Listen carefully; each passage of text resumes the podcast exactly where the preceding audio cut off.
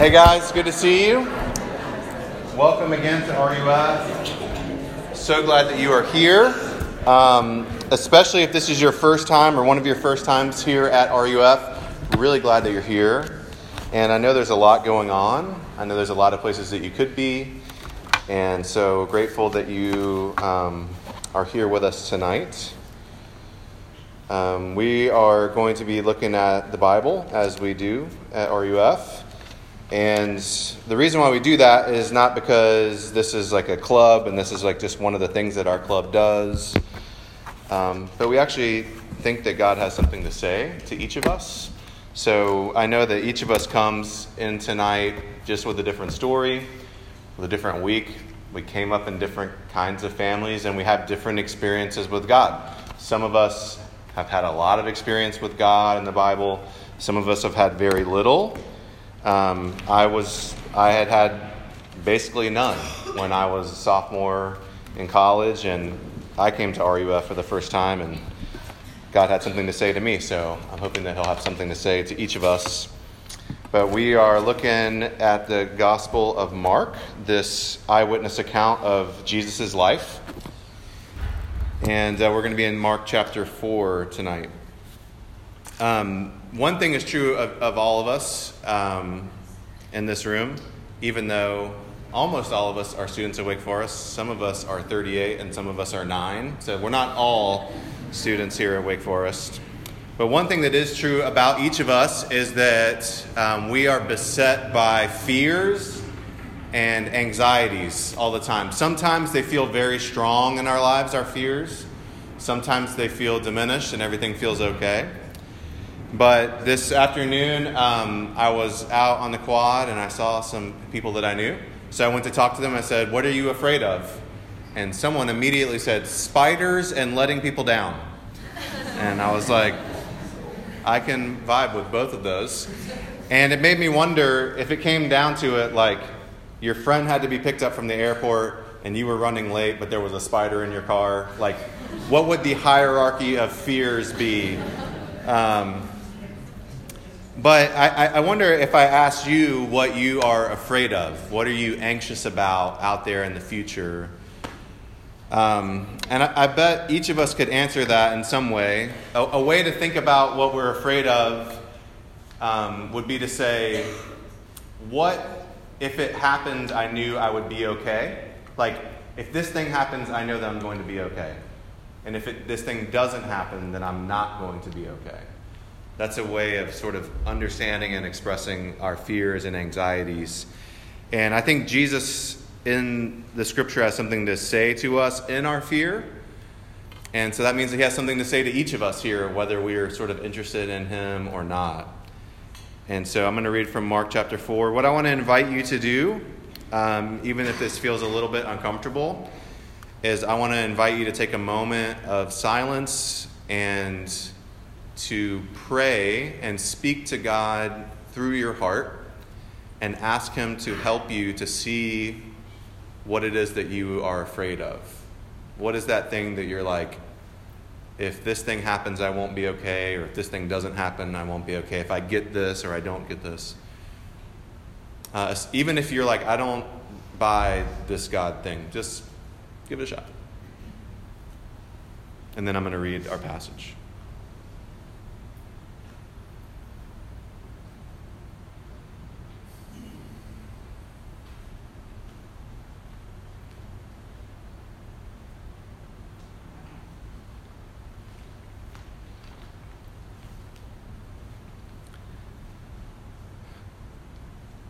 Our God, thank you that you've made each of us in this room, and indeed every person on this campus. You fashioned us with a body and a soul, and you created us in your love. And Lord, I'm afraid, and everyone's afraid, and everyone knows it. And so, Lord, we pray that you would help us as we hear your word tonight to know what it is that we are afraid of and so we can meet you in that fear and see what you have to say to us um, in our fearfulness. Thank you for each sister and brother in this room. Thank you for your word. We pray In Jesus' name, amen. All right, so this is from the end of Mark chapter 4. It's on the screen, and it's in the handout too if you want to check out there. All right, this is the word of the living God. On that day, when evening had come, Jesus said to them, to his close friends, his disciples, Let us go across to the other side. They're on a huge lake. And leaving the crowd, they took him with them in the boat, just as he was. And other boats were with him. And a great windstorm arose, and the waves were breaking into the boat, so that the boat was already filling. But he, Jesus, was in the stern, asleep on the cushion. And they woke him and said to him, Teacher, do you not care that we are perishing? And he awoke and rebuked the wind and said to the sea, Peace, be still. And the wind ceased, and there was a great calm. He said to them, of all the things that he could say in this moment, Why are you so afraid? Have you still no faith? And they were filled with great fear so that's scarier. Um, and said to one another, Who then is this that even the wind and the sea obey him? Lord, thank you for your word. Speak to us, we pray. Amen. I wonder if you can remember a time when someone said something to you, and in the moment it seemed really harsh or mean, but then when you look back on it, you realize it was actually really kind for them to say this true thing to you. Um, maybe someone told you on picture day at school, like, hey, you have a zit, or there is something in your teeth. And you're like, uh. And then you're like, that's, I'm glad that they told me that before I took the picture. Um, maybe you were cut from a team at one point, and at the time you just couldn't understand why someone why this would happen. But then later on you realized that you weren't ready and you couldn't have maybe hung with the team. I remember two times that someone said something to me that seemed cruel at the time. One was in sixth grade, that greatest of all years of human life. Um, which I know that everyone's experience is really great, so is mine. Um, but uh, actually, my daughter's in sixth grade and she's crushing it, and I'm like, how, how? Anyway, um, but I joined a band it was a Marilyn Manson cover band, um, and in sixth grade. And uh, I got a lot of story. I'd love to share it with you guys. And um, I got into the band because these guys that I that I liked, they uh, they needed a drummer, and I was like, I play drums, and they're like, cool. Which it's true today that I play drums, but it wasn't true in sixth grade that I had ever played drums in my life. And so I was kicked out of the band, and at the time it seemed really embarrassing and cruel, but they actually saved me from really being embarrassed by trying to play um, with them. The second time that I remember was when my college girlfriend said no when I proposed to her. Um, but everyone's like, skirt! That's a true story. And hey, look, y'all, I'm standing here today and everything is just fine, so you will be okay. Um, take it from me. And at the time, I was just like so crushed because it seemed like I thought for sure. I mean, you usually don't propose if you think the person might say no. Um, but she did. And I was afraid of her saying no, and it felt harsh. But in retrospect, I looked at it and said, I really should have been afraid of the kind of husband I would have been to her if she had said yes, and she actually had her priorities straight. Sometimes we find out that what we are afraid of um, when we are told something that feels harsh or cruel, we find out later that actually there's something that we should have been more afraid of, and we didn't think of it at the time. And Jesus has a word for us here in this passage that feels harsh at first, um, but is actually very healing. And it's this the solution to our fears and anxieties, which are many, is not to like overcome them or to diminish them, but actually to discover something that's more frightening than the things that we are already afraid of. The cure to our fears is actually to have a greater fear of something else that maybe we aren't frightened enough. Um, this happens in my house with, with my kids. Um, if we watch something scary and it seems scary, like we are watching the new Rings of Power show and there's some scary parts, it's also amazing. You should watch it. Um, but if one of my kids is scared, then one of my other kids will say, This isn't nearly as scary as Jurassic Park. I've seen Jurassic Park, and Jurassic Park is way scarier than that. And they'd be like, Oh, but I've seen Stranger Things, and you haven't seen it, and this is Stranger Things is way scarier than this. Jesus is saying you need to find something to be more afraid of. And here's, here's what that means. If you, if you think about the scene in this passage, Jesus is with a bunch of people out on a huge lake. The lake is so big that when you're out in the middle of it, it's like you're in the ocean. You can't see the side, and it's evening, and a huge storm comes up, and the boat starts to fill with water. What that means is that these people were certainly going to die. There was no chance that anyone in this boat was going to, to live. There's no outboard motor that they could cut on and like zip to the you know shore. There was no coast guard to like come out with the helicopter and the cool basket and get them out of there. There was nothing that they could do. They were all going to drown. And meanwhile, their leader, who they've seen do amazing things, isn't just not doing anything, he's actually asleep. Some people, Slayton can fall asleep pretty much anywhere. I've seen it happen at Summit. Um, I don't think even the great Slayton, the great sleeper, and sleep is a gift. Um, God does a wonderful work while we sleep. Um, I don't think Slayton could fall asleep in pouring rain on the boat in the middle of the, of the sea. Yet Jesus is sleeping, and they wake him up and yell at him, We are all going to die, including you. You should care about that. If there's one thing you should care about, it's the moment that you're about to die. That's the time you should wake up. And Jesus rubs his eyes and like stretches his back and yawns and basically talks to weather. He tells the waves to hush.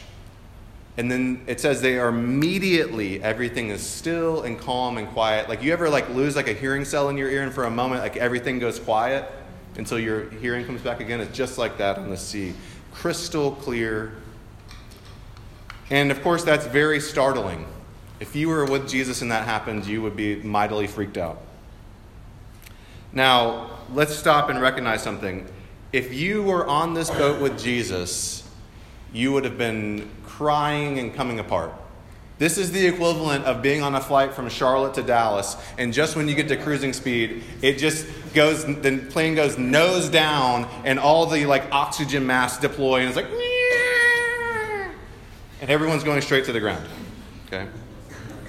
It's the first century equivalent of that.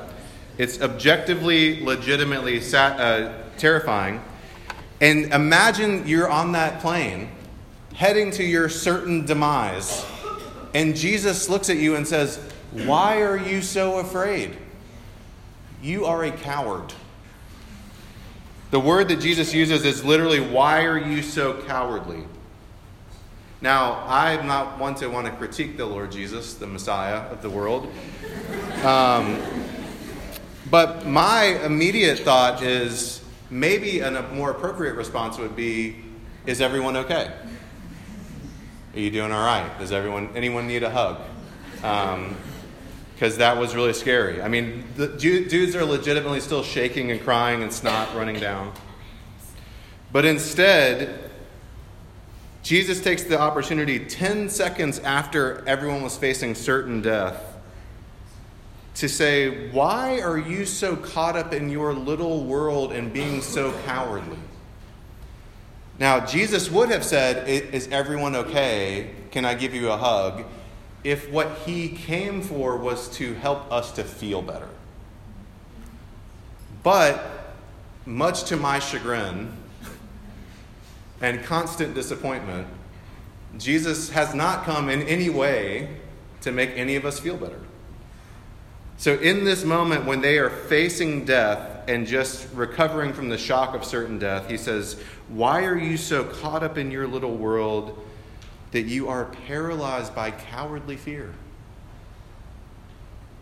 Have you still not been caught up into a story that is bigger than your death?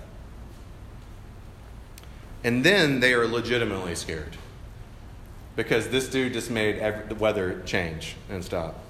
He is extremely scary. Part of what Jesus is trying to get across to his disciples, and he takes this moment to do it, it sounds harsh. But what he's saying is, you are uh, really, really afraid of dying, and that means that you are not scared enough yet. There's this passage in um, Luke's Gospel in chapter 12 where Jesus says, sometimes it's like quoting my man Jesus is feels like, hmm, okay. He says, My friends, do not fear those who kill the body and after that have nothing more they can do. He's saying, Don't be afraid of people that will kill you. And then what are they going to do after that? And you're like, Does it matter? Now, you would think he would say, Don't fear those that can kill the body. He'd say, Instead, trust God, because he's going to watch out for you. But he doesn't say that. He says, Instead, fear him who, after he has killed you, has authority to cast you into hell. It's like, oh, okay. He's saying that be more afraid of God because the story with God is so much bigger even than our life and death. What he's, what he's calling his disciples and calling us to, if we have ears for it, is to discover a life that is bigger than your circumstances. Even bigger than life and death. And what feels like cruelty or harshness from Jesus is really honestly actually this gracious moment that Jesus tells us that you are not God and we are not in control of our lives. But there is a God. And I, I, will, I will say, as a Christian minister, if you think about him for a second in your heart of hearts, he's actually quite terrifying as an idea. And here's why this is good news. Because it's like, this doesn't sound pretty good so far, my friend. If our life is basically, like, if the reason why we are living is to become uh, happy, contented, emotionally, sexually, and financially satisfied people then that is actually much less than what Jesus says it means to be a human being. If, if we are basically here to become happy, contented, satisfied people, Jesus says there's actually a lot more that you're missing. Like, what if the scariest prospect for your soul and for mine would actually be to get everything that we ever wanted? Like, to get the return offer, to get the grad school, to get the beautiful person that you want to be with, and get the job and get the house and all that. Like, what if I was listening to a pastor talk and he was like, it doesn't take any training as a pastor when someone gets a really hard cancer diagnosis to go be with them. Like, you don't need any training for that because you can just go talk to them about Jesus. What takes a lot of like consecration is to like go to talk to someone when their when their daughter just got into Harvard, and just be like, "Is there any way I can be praying for you during this difficult time?" Like, what if the scariest prospect for our soul is actually all our wishes come true and we get everything you ever want, but then you actually still have to die? what Jesus is calling us to is that to discover that there's actually much, much more out there for us. That this world is actually wild and huge, and God holds it all. And when we understand how very small we are in comparison, do we find our way from anxiety to faith. Kind, what Jesus is kind of doing is what Gandalf did to, to Bilbo. Second Lord of the Rings reference. Um, it's not really a, a thing for me, but I do love the Lord of the Rings. Um, if you remember, Bilbo is supposed to be leaving the ring for Frodo and going off on his journey. And uh, Bilbo doesn't want to leave the ring because it has a hold on him. And uh, he tells Gandalf, ah, You just want it for yourself. You're trying to steal it from me. And if you remember the scene, Gandalf actually gets really, he's like in this little hobbit hole. He gets really huge, and it's like everything turns dark and scary. He's like cowering over Bilbo, and he says, Bilbo Baggins. It's like really scary voice. And he says, I'm not here to rob you, I'm here to help you. He allows himself to get big enough for Bilbo to understand I could rob you if I wanted to, my man, but I'm here to help you. And this is why Jesus is asleep in this boat. Jesus actually wasn't afraid of drowning. Is there a worse way to go? He wasn't afraid of drowning, but he was afraid. And if you were like checked out for the rest of this, this is what I would love you to hear. Jesus, who identifies himself as God in human form, was maybe more terrified than any in this anyone in this room has ever been. Because I don't think any of us have been terrified to the point of sweating blood. Jesus was terrified. This one time he was up praying in a garden in the middle of the night, the night before he went to the cross because he knew what was going to happen the next day. And all these people that were in the boat with him, he was trying to get them to stay up with him and pray because he was so scared. It scared him to the point of extreme emotional trauma. He was afraid of the one who, after he had destroyed the body, had authority to cast into hell. Which is, of course, what happened to Jesus at the cross he submitted himself to the one who, after destroying his body, could cast him into hell, and he descended into hell for us at the cross. And the prospect of it terrified him, but he did it anyway. So that we could meet this huge, majestic God and be rightly just in awe of all that he is, and all of our circumstances seem small and yet be accepted by him. Jesus saw that storm and he didn't calm it, he rode into it. For you and for me, and for the guys in the boats who were sleeping this time when he was awake. Now he's the one that holds the keys to death and hell. And he didn't come to rob you, he came to help you. Um, there's this book um, by a guy named Daniel Nayeri that I love, and I've referenced it before, and but I just love it, so I'm going to quote it again. It's called Everything Sad is Untrue. But he says this Here's an interesting question that I heard once in church, which I haven't heard a lot of those, so I, my ears are perked up. I don't hear a lot of interesting questions in church. Um, he said, Can God create a mountain so big that he himself couldn't lift it? And he says, It's trying to put God in a corner because if he can or he can't, he's not all powerful. But the question is silly because it assumes God is as stupid as we are. If you're as big as God, there's no such thing as lifting. It's all just floating in a million universes you made. If you made an object of so insane, unusual size, and it'd still be a thing. And God is as big as everything at once and as small. Physical stuff is too simple. The better question is can God create a law so big that he himself has to obey it? Is there an idea so big that God doesn't remember anything before it? And that answer is love.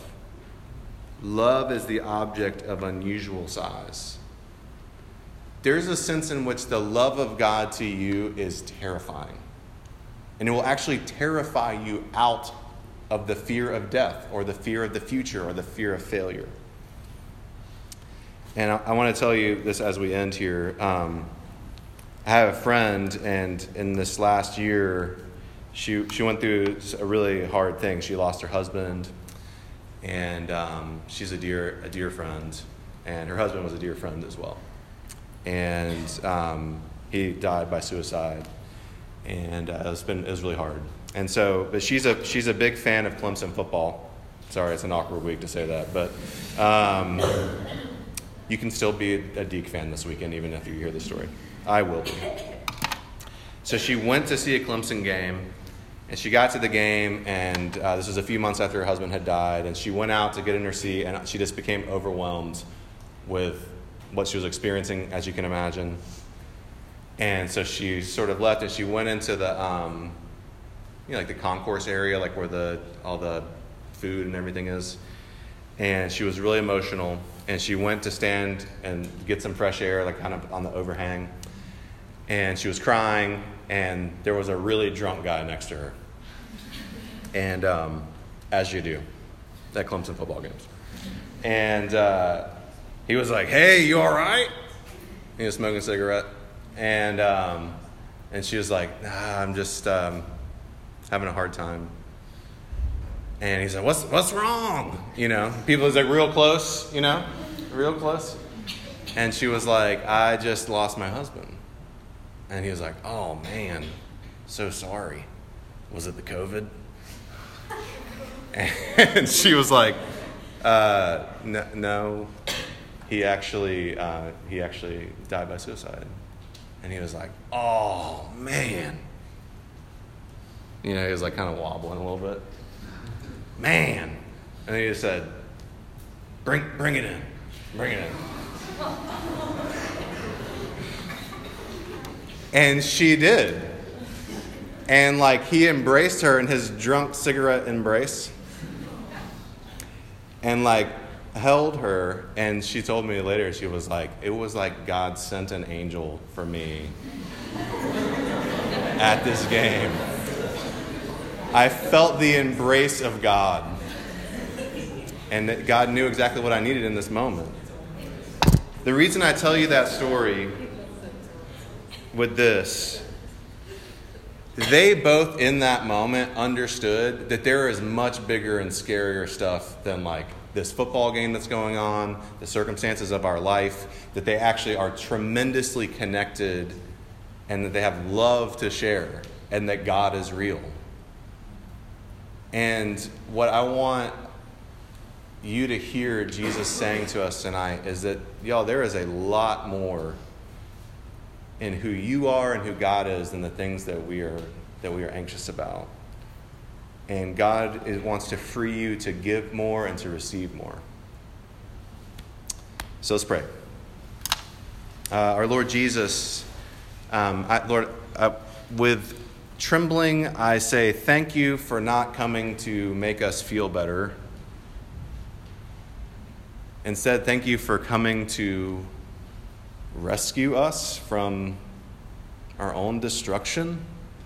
Thank you for coming to give us a life that is a lot more interesting than the one that we would choose for ourselves. That's a lot scarier and like a lot, a lot more like potentially traumatizing. Um, but it's real. Um, thank you for that. Um, Lord, I know that I, I want to experience you in a way that it makes dying in a boat in the middle of the sea seem like small. And I want that for each of us, Lord, because I know that you made us, and only you can set us free from ourselves and from our fears. So, Lord Jesus, speak to each of us, draw us out and into your love that object of unusual size. I pray, Lord Jesus, in your name. Amen. Let's sing another song.